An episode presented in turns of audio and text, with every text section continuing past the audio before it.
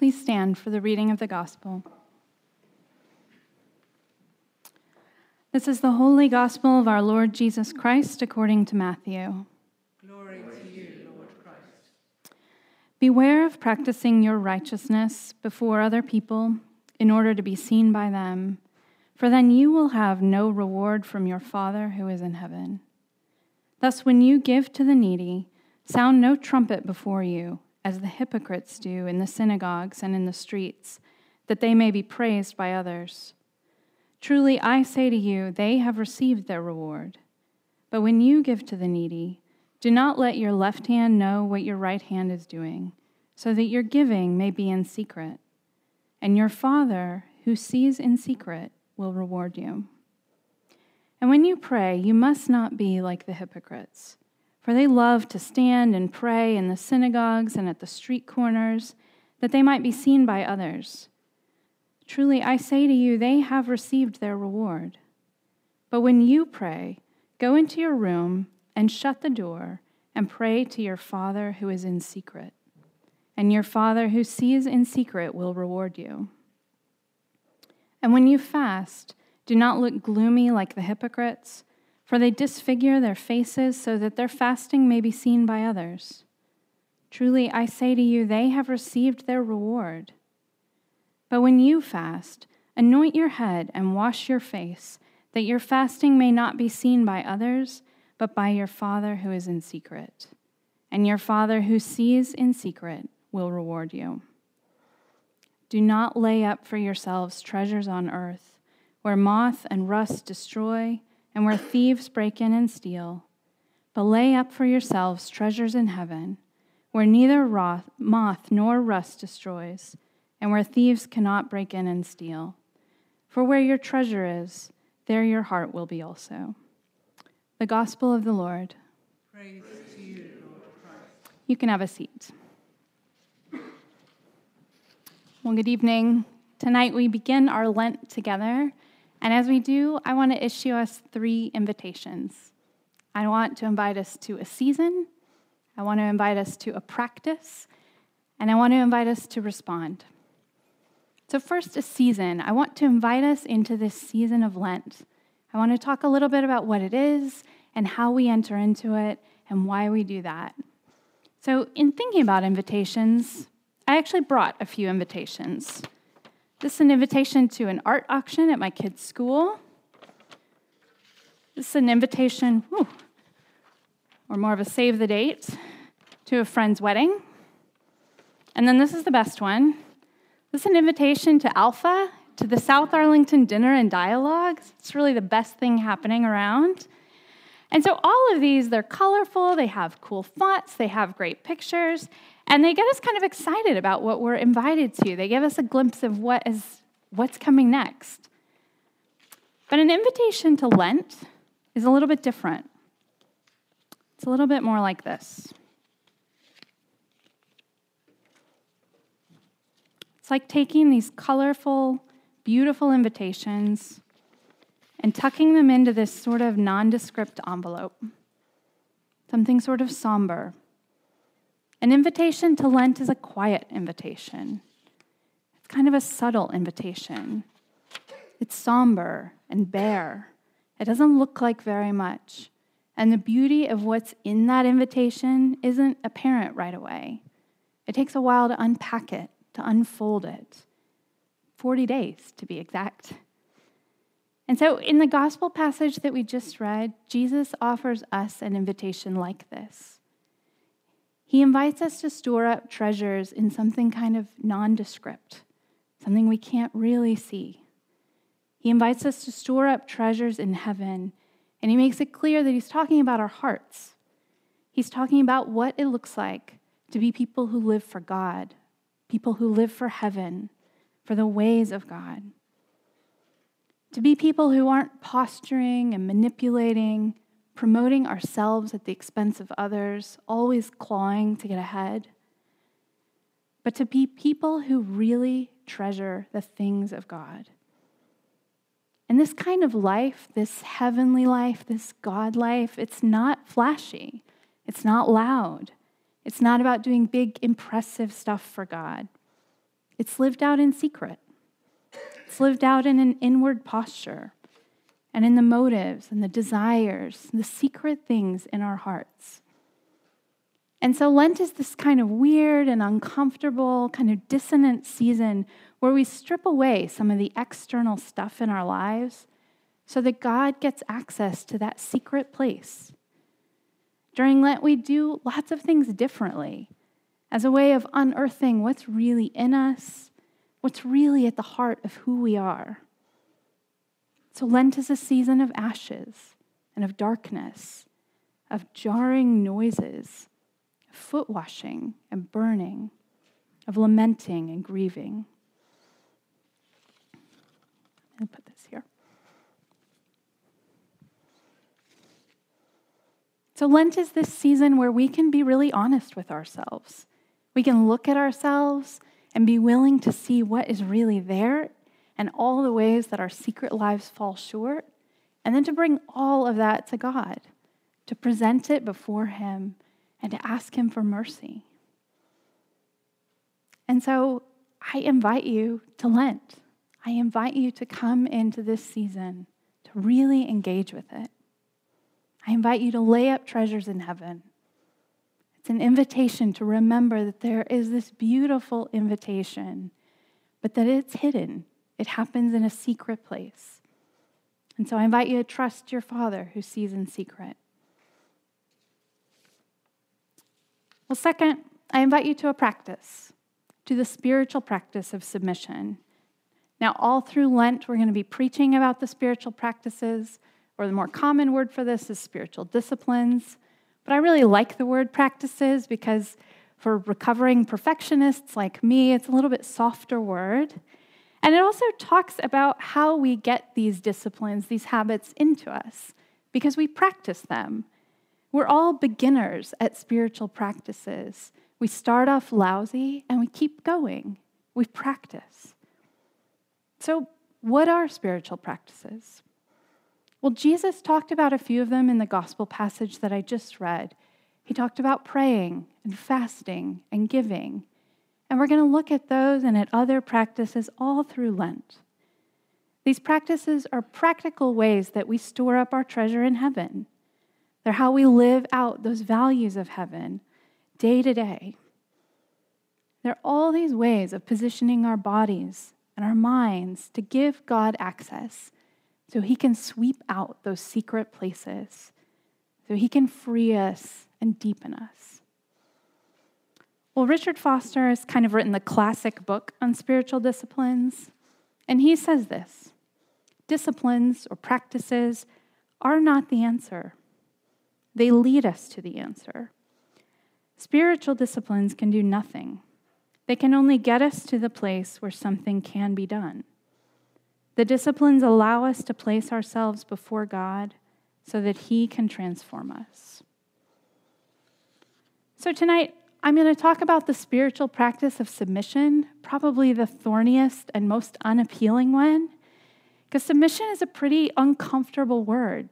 It makes me uncomfortable, it grates against my sense of autonomy, of being in control of my life and myself. It makes me feel like having to do stuff I don't want to do. And at its worst, submission can feel dangerous because it feels like it leaves us open to being taken advantage of, or even worse. And all through history, we've seen these examples of women and children, the poor and vulnerable, being forced into unhealthy submission, sometimes even in the name of God. And so I just want to be clear from the outset that this is the farthest thing from the spiritual practice of submission that we're talking about tonight. Submission doesn't mean giving way to people and systems that are exploitative and abusive and domineering. And unlike most of the other spiritual disciplines, submission actually has limits. There are limits to how far we want to practice this, and those limits are crossed when submission does harm. But true submission, biblical submission, Jesus submission, that submission is all about freedom. Submission is all about freedom. So, Richard Foster again describes submission as the freedom to give in to one another, and the freedom to not have to get our own way all the time. Dallas Willard calls submission abandoning outcomes to God. When is the last time we did that? When's the last time you chose to give in? To let someone else get their own way at the expense of your own? When's the last time you let someone off the hook for meeting all your needs or advancing your agenda?